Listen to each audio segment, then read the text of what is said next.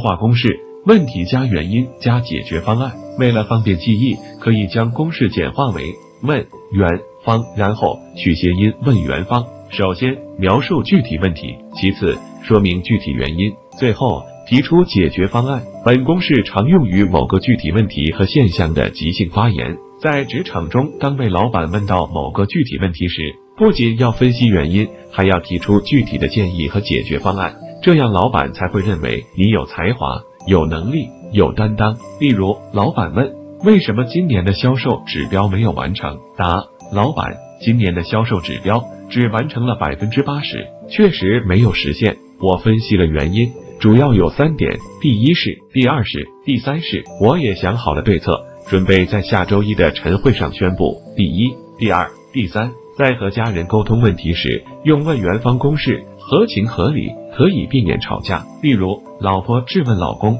我出差才没几天没有回来，家里就搞得这么乱七八糟，真是的。”你说说，到底怎么回事？老公回答：老婆，是我不好，这几天家里卫生没搞好，主要是因为我最近加班太多了。同事老王他妈妈生病了，最近请假，他的工作全部由我承担。还有经常来咱们家的钟点工阿姨，最近回老家了，我没来得及找新的钟点工，下周老王就回来上班了。我一定抽出时间好好搞卫生。老婆出差辛苦了，不要生气嘛。问元方公式也可以表述为问题或现象加原因加本质加建议加结果，最后加一句你认为呢？例一：我发现身边很多胖子，其原因就是不爱运动，不控制饮食，本质原因就是懒惰。我建议一多运动，二控制饮食，三要能坚持，只有这样才能让你瘦成一道闪电。